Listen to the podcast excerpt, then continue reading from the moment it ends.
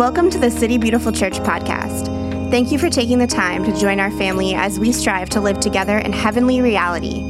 For more great content, visit us online at citybeautiful.ch.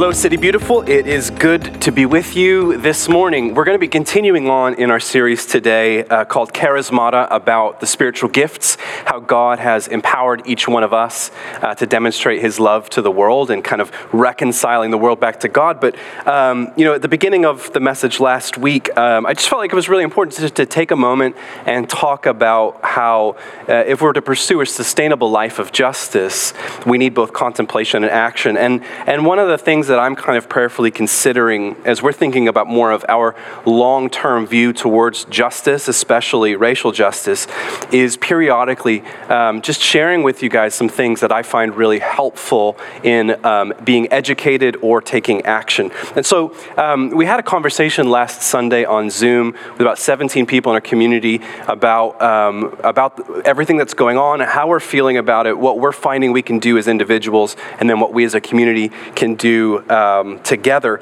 And there's a few things that I found really uh, particularly important for us to remember. And I wanted to give these tips to you to encourage you in that same spirit of taking the long view, seeing this as a marathon um, of how to stay engaged, um, how to hold yourself uh, accountable uh, to being changed so that this isn't just like a flash in the pan, everybody post everything in the first two weeks, and then it kind of peters off where we can enter back into uh, our comfortable life. So, you know, I think it is very easy to feel overwhelmed uh, by the task at hand. And for, you know, for, for many of you, um, where maybe you haven't really considered a lot the issue of race, it can feel like so much is coming at you so quickly. Um, but even for many of you who are, have maybe been kind of aware of the reality of racial tensions in our country or history, you still don't quite know what's the next move that you can take. Uh, and so I want to break this down for you to make it more manageable. Just a couple things that I've found really helpful. Um, the first is this find a buddy who can hold you accountable to the steps that you've agreed to take. Um, it, if we try to do this alone, we often find ourselves just kind of petering out on, on that. And I think it's really important that we have somebody that we can trust, that we can be honest with, that we can check in with period, periodically and ask them, How are you feeling? What are you processing right now? What are the questions that you're trying to find answers to? And what are the practical steps that you're taking to educate yourself or to take action? Um, one of the things, for example, that maybe you've heard about recently is called uh, opti- optic allyship allyship. And this is any kind of advocacy where you are seen for doing something by the public. So, for example, um, posting things on social media. And it isn't inherently wrong, but sometimes if our only outlet for action comes from the things that we can be seen doing by others, um, that tends to wane as, again, the hype starts to wear away. And we find maybe even we're doing things so that we can be recognized as being an ally. And so it's important to find ways that we can do things that are part of our normal everyday life. And I think for many of us, perhaps we don't want to share necessarily the things that we're doing. Think about Jesus saying, you know, don't let your left hand know what your right hand is doing, that when we give, we give in secret so that we aren't seen as, as being people who are, are uh, posturing. And I think having a buddy that you can be really honest with is so healthy and so important uh, because you can just say, here are the things that I want to do or that I want to learn, and I want you to hold me accountable. I want you to check in with me. And so having that regular check in, that brings us to the second one. Um, build regular rhythms into your schedule to educate yourself and or take action.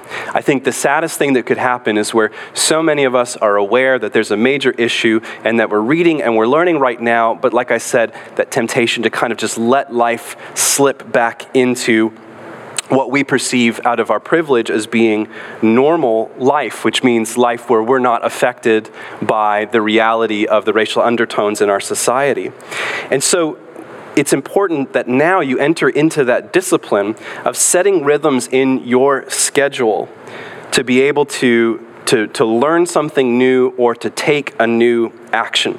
Make notifications uh, on your phone, uh, build events into your calendar. You know, I've said it before the Holy Spirit is the greatest gift that God has ever given us, and that the calendar app on your phone is the second greatest gift that you can have. But if you can chart that out, like every week you want to do one new thing, or every month you want to really sit down and learn a new concept or find a new place to, to get invested, uh, do that now while you're, while you're feeling so strongly uh, that call towards justice and make it part of your regular rhythm. And thirdly and finally, write out any of the questions that you have right now and then explore them one at a time. I think this is for many of you. You feel so overwhelmed. There's so many terms coming at you, there's so much history, there's so many avenues for doing something that you can kind of have that, that freeze moment where it's just too much, and then it all passes by, and then you wonder, well, what happened? Why, why wasn't I able to take a step? I think if you can sit down just start journaling, what are the questions that you have? What are the things that you want to explore? And then just taking them one at a time. Again, that this is a marathon, not a sprint. So maybe you want to learn about the history of racism in our country. And that's the first thing that you want to do. And, and there's amazing documentaries out there that will walk you through that. Um, Perhaps you want to really find some black voices that are kind of out on the front lines of the conversation, the people that have been putting in the work for many years that can that carry a lot of wisdom and can teach us what it looks like to actually advocate for black lives. So maybe you start asking around or doing the research, what are the what are the, the, the voices that I could be listening to now? Um, maybe you want to you want to donate money, um, but you want to find really responsible organizations. So you take an afternoon, you sit down, and you start doing the research, looking for who are the organizations that have a really great track record and history that are responsible with the funds. Um, one thing I was looking at today: does this organization actually need funds right now, or are they all funded up and they're actually telling people to go to other organizations? Because that's a that's a reality of where we're at right now. But take your time and, and set goals for yourself. And I think you'll find that you are far more able to not only educate yourself, but to be an advocate in the long term. So I'm going to pray, um, and we're going to jump into the word the Lord has for us today on uh, apostleship. Um, so, Heavenly Father, we testify that you are here. Um, and here is a very odd word when we're recording this on a Tuesday afternoon, um, but we're witnessing it on a Sunday morning. Uh, and, and together means that we're all um, on a website together. How strange it is, but yet you are here, you're in the midst of it. This is holy ground, and this is a holy moment because this is the place where you're encountering your people. That through worship and word, um, we're opening ourselves up to recognize that you are present, that you're with us, and that you're for us. And so, God, I just pray um, that through your Holy Spirit in this season, that you would be continuing to inspire us um, on the long road towards justice. Um, that we would take the passion and the zeal that we feel, feel now, but that we would turn that into long term vision and, and discipline that we would lovingly hold each other accountable and encourage each other to stay with it and to stay focused, um, that our lives wouldn't be ones that kind of sink back into passive comfort, um, but that we're energized by the kingdom work that you've given us to do. Um, so, uh, yeah, Lord, just be with us today. Continue to work and speak however you see fit. May the words of my lips and the meditation of all of our hearts be ever pleasing in your sight, O Lord, our rock and our Redeemer. Amen. Um, by now, if you've been part of our church for more than three months, uh, it is probably not surprising to you that I really, really love Star Trek.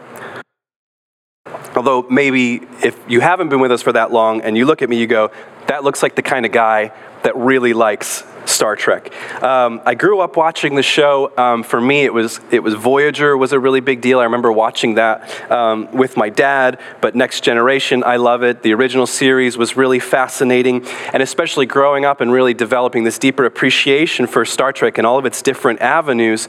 Um, kind of what I mostly loved about it was this grand vision that it had for the future, and that was one of the revolutionary um, concepts about Star Trek when it first came out in the 1960s although people didn't attach to it um, right at the beginning. It was so different than everything else. Rather than being this vision of the future that's uh, you know apocalyptic and everything's a disaster, it painted a, a future vision where um, poverty has been eradicated, where there's no more money um, but that everybody works for the common good of society. And the revolutionary nature of Star Trek, especially in the 60s, but all throughout every series, in its best, has been talking about how people get along for the common good in the spirit of exploration. It was dealing with concepts of race and misogyny um, in the 1960s in revolutionary ways that were in welcoming people to start thinking in new ways about their own prejudices. Um, and at the beginning of every Star Trek uh, series, there's kind of this, this, this mantra, this statement that's made. It's to explore strange new worlds, to seek out new life and new civilizations, to boldly go where no man has gone before. And that, I love that. I think that that's such a, what, what a great way to set the tone uh, for an entire universe of television shows and movies and so on uh, to boldly go where no man has gone before, to seek the uncharted territories. I'm fascinated by people who can answer that call um, because that's not who I am.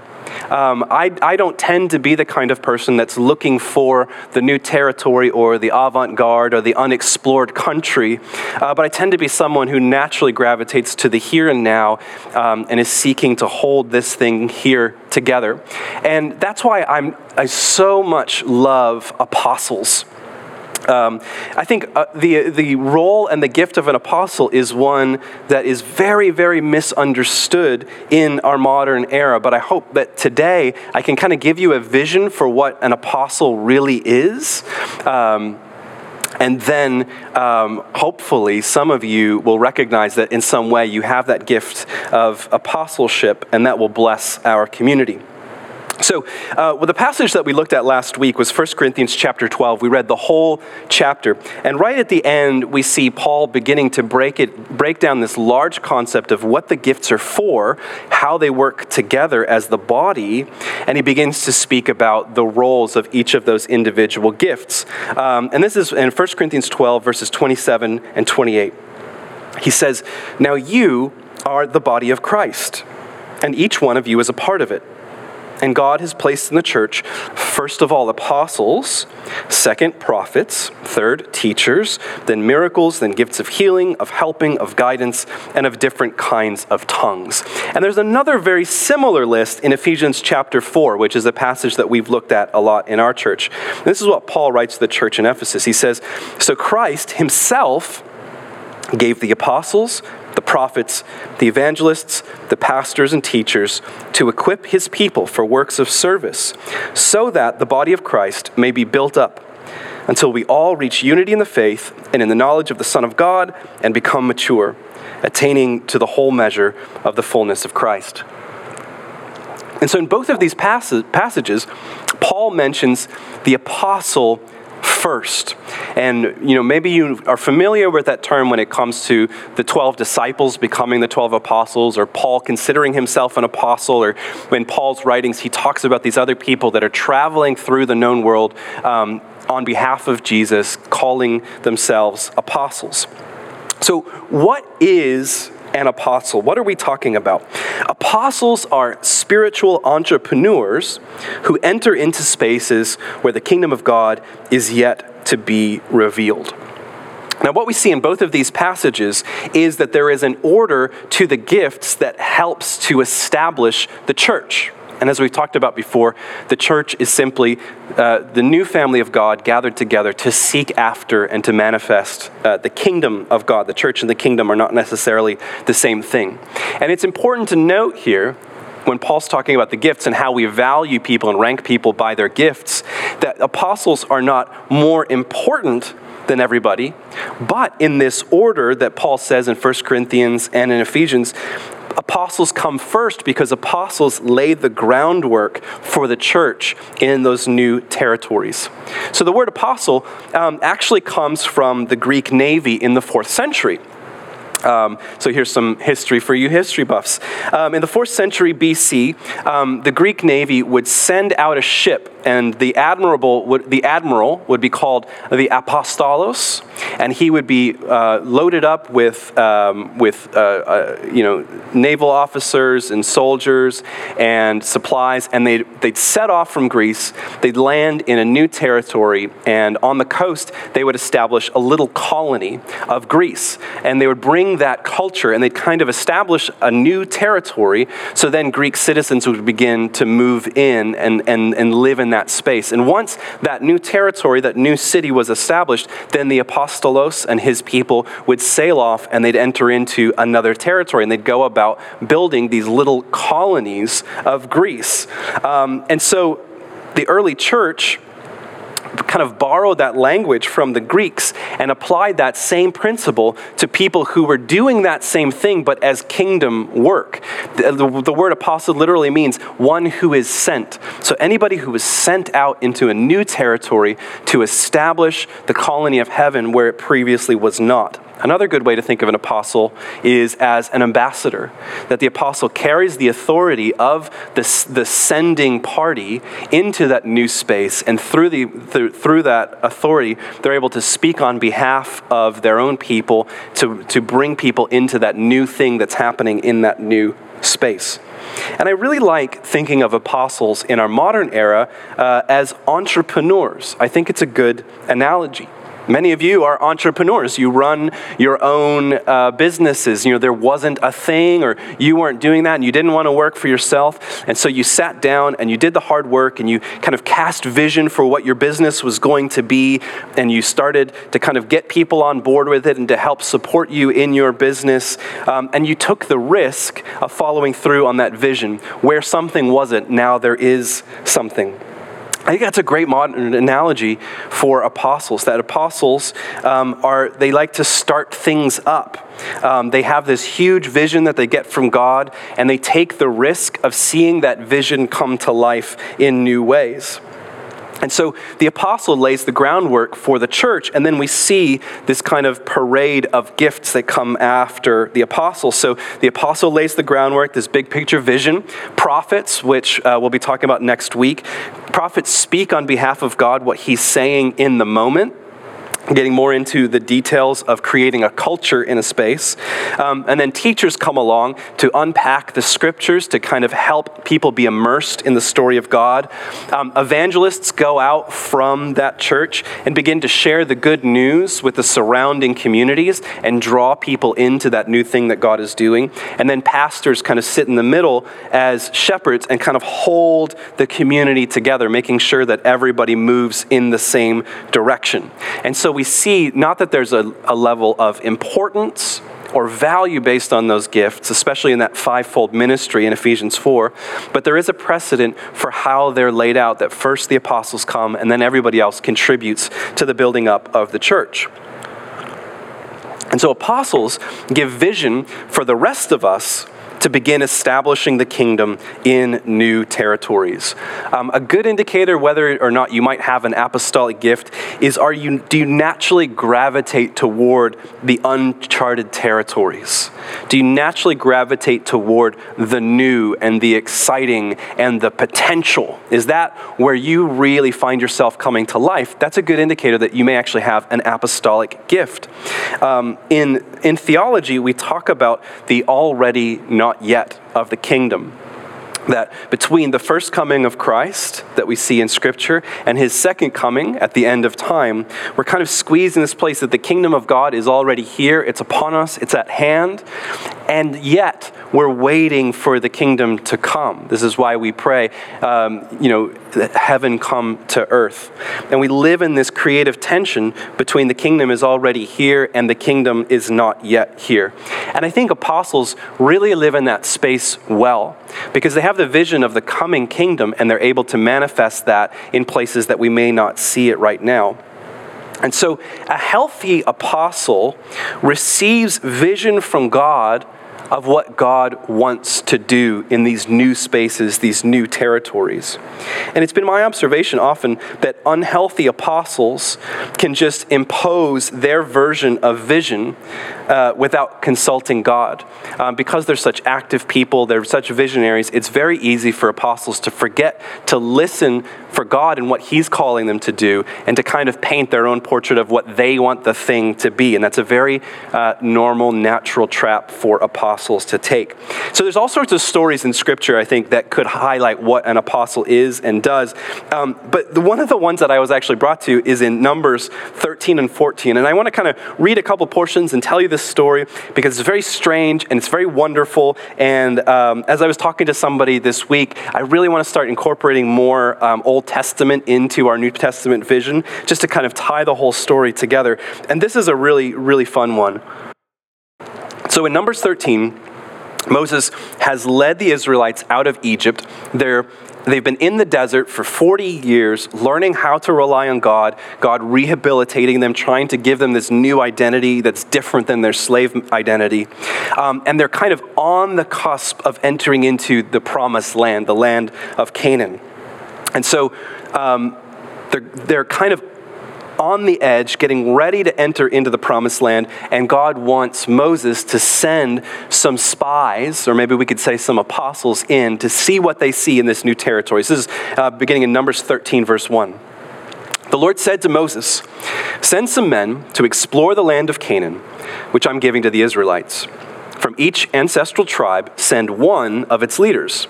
So, at the Lord's command, Moses sent them out from the desert of Paran. All of them were leaders of the Israelites. And so it goes through and it tells you that there was one representative from each of the 12 tribes that was sent in this little group. So when Moses sent them to explore Canaan, he said, Go up through the Negev and on to the hill country. See what the land is like, and whether the people who live there are strong or weak, few or many.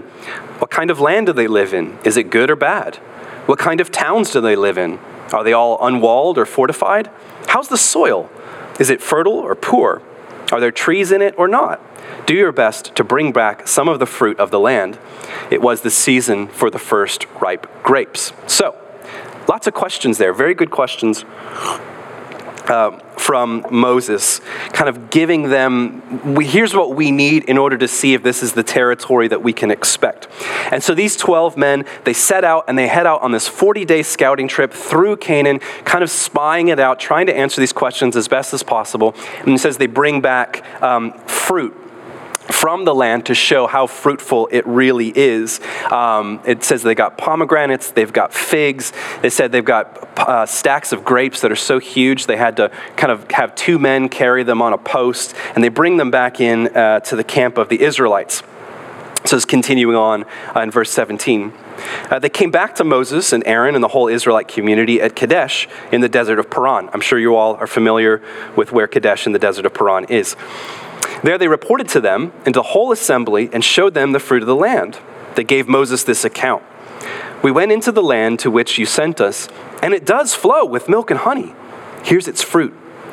But the people who live there are powerful, and the cities are fortified and very large. We even saw the descendants of Anak there.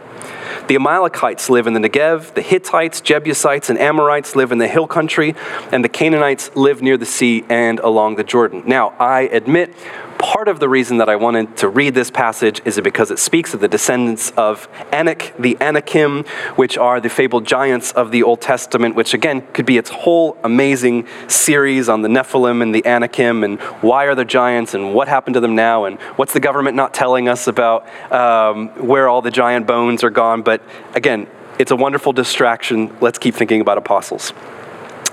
Um, so, uh, then Caleb silenced the people before Moses and said, We should go up and take possession of the land, for we can certainly do it. Caleb being one of the twelve.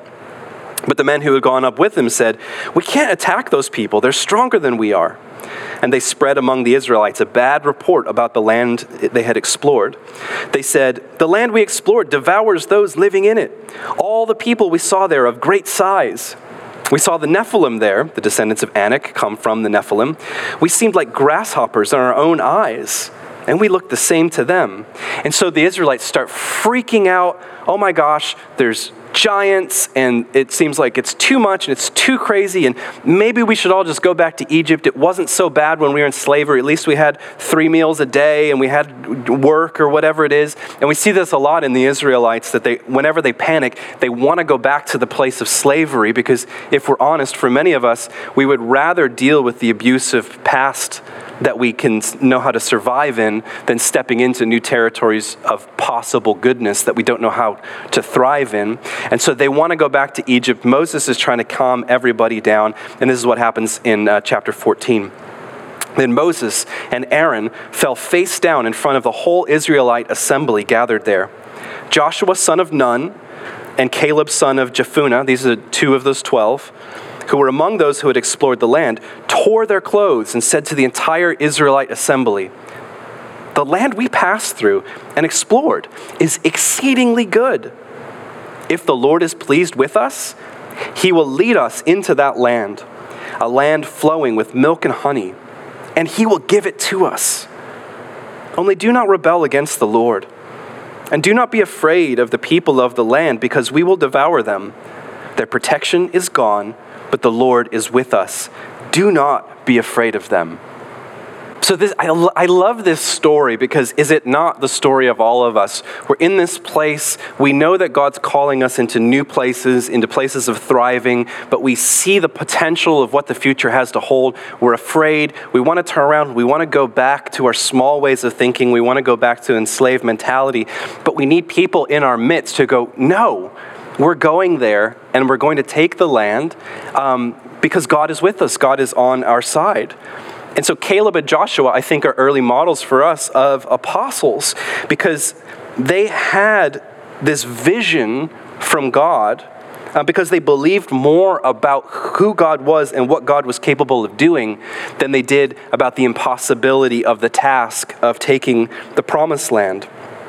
I think that's so, so powerful for us today. This is why we need apostles in our midst, always calling us to the horizon, always challenging us not to get too comfortable in our patterns here and now. And I know this is a problem that I have because I'm so present oriented that I need the apostles in my life. They're saying, hey, uncharted territories, new possibilities. Let's keep trusting God for where He is leading us.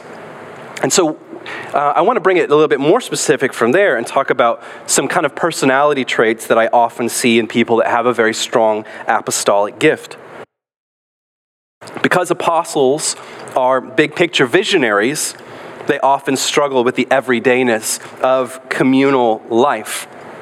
Um, apostles can be very uh, aggressive, assertive people. Um, they want change, they want reform, they kind of get itchy when things are too normal and mundane. And because of that, apostles have a tendency uh, to steamroll people in organizations in order to get the thing to move forward or to change. I had some friends several years ago worked for a nonprofit organization that was doing some really good work, but they were sharing with me their frustration um, that the, the, the founder and CEO CEO of this nonprofit, as good as the, the, the work was that they were doing, was never content and was always about racing forward and growing and becoming bigger and, and, and, and having a bigger platform. And they were always trying to convince him, we need to slow down. There's a lot of little holes that are popping up in our organization that we need to take care of. But he was such a visionary that he didn't have time to slow down and to take care of the details.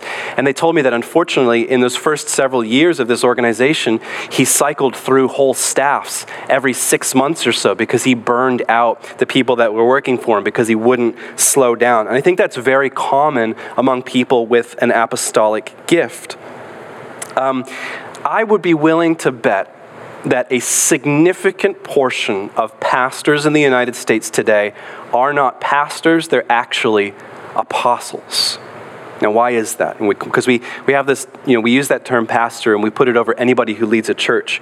I think there's a lot of people in, in pastoral positions who have amazing vision from God. They love to be starters, they love to be innovators, they love the new territory, um, but they do not like the normal everyday things that come with being a pastor, of shepherding a flock, of relating to the people. And I think when those apostles have proper positions in leadership in church, it can be a really good place if they're balanced out with, with a team that helps to bring that fuller picture. But if you just take an apostle and you put them in the position of pastor, um, a lot of damage can happen uh, within churches. Um, another thing, because apostles tend to be um, very, uh, very assertive and always thinking about forward movement, is that the, the vision for, for new territory and new things can easily turn into domination and colonization. Now, if you know anything about mis, uh, missionary history, you know that there was a huge shift um, in attitude in the 1850s because what we realized within the Christian household up until that point is that we thought we were bringing the gospel of Jesus into new territories around the world. Think about um, in Africa and South America and Asia, especially. We thought that we were bringing the good news of Jesus and that we were winning to him new converts.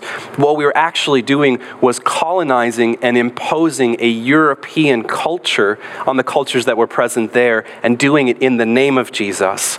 And there was a major shift in missionary tactics um, to move away from that colonization mentality to actually trying to bring uh, the good news, the gospel of Jesus.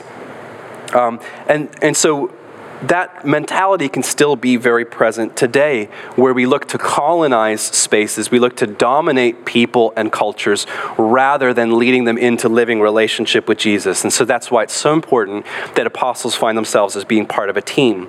Um, apostles tend to be much more solutions and task oriented than they are people oriented. And so that's something that apostles really have to work at is learning to have a heart for people. And apostles love to think in new ways about potentially old problems. That's the innovator part, that's the entrepreneur.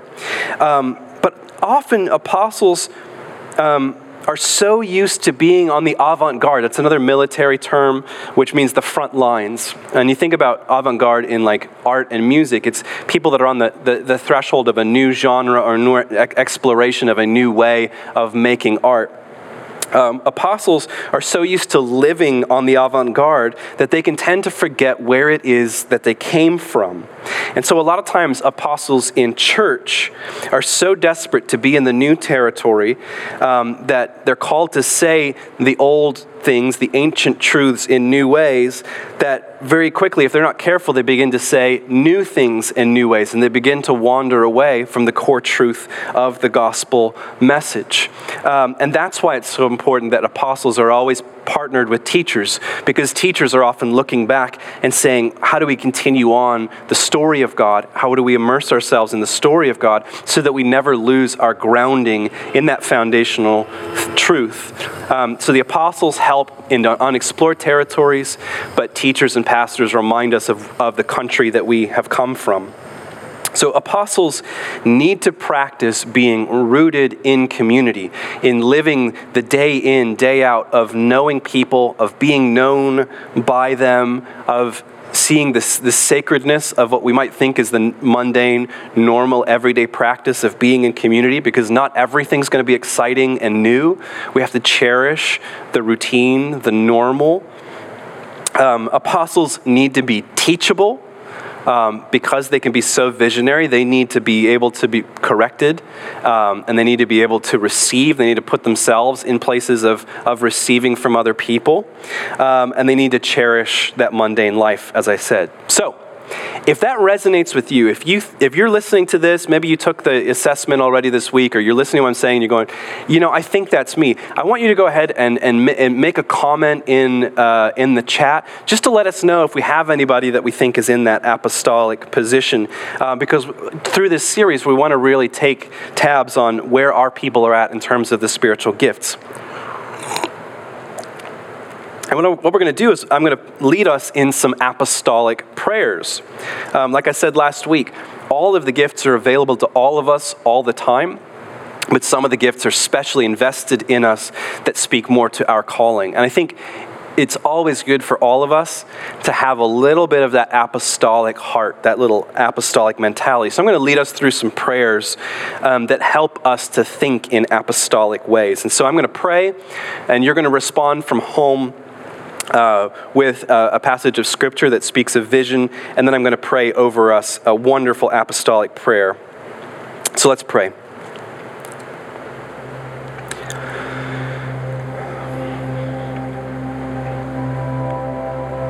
Heavenly Father, we need from you vision of where we are headed and what you desire to do. King Jesus, we want to be ambassadors of your kingdom, holding no other allegiance. Holy Spirit, we need you to give us spiritual eyes to see the world as it could be. And then you respond with this line from Proverbs 29.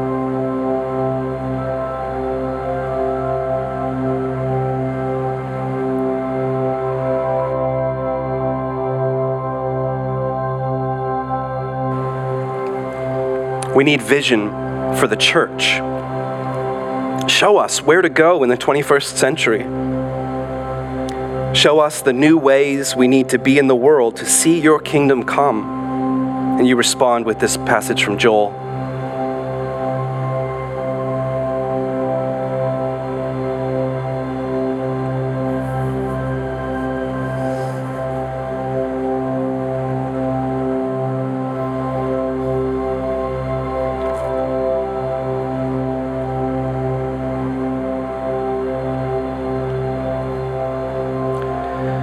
We need vision for justice in a world consumed with the status quo.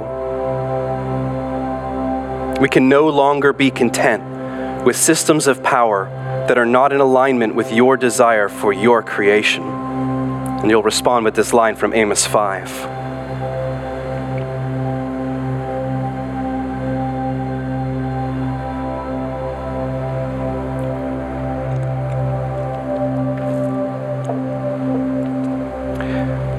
We need vision for our own lives. We have played it safe. We have given ourselves over to lesser gods. We have been afraid of the unknown. Kindle in us the apostolic heart to follow your spirit into new territories because we are more confident in your guidance than we are in our inadequacies. And you'll respond with this passage from Romans 8.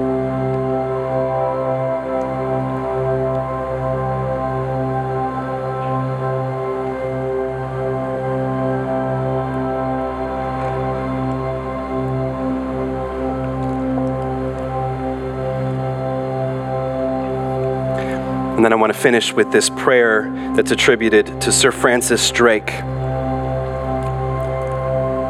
Disturb us, Lord, when we are too well pleased with ourselves, when our dreams have come true because we have dreamed too little, when we arrived safely because we sailed too close to the shore. Disturb us, Lord, when with the abundance of things we possess, we have lost our thirst for the waters of life. Having fallen in love with life, we have ceased to dream of eternity. And in our efforts to build a new earth, we have allowed our vision of the new heaven to dim. Disturb us, Lord, to dare more boldly, to venture on wider seas where storms will show your mastery we're losing sight of land, we shall find the stars. We ask you to push back the horizons of our hopes and to push into the future in strength, courage, hope, and love. And all God's people said, Amen. Let's worship.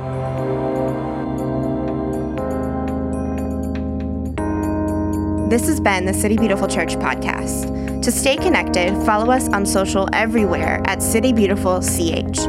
We hope you join us again soon.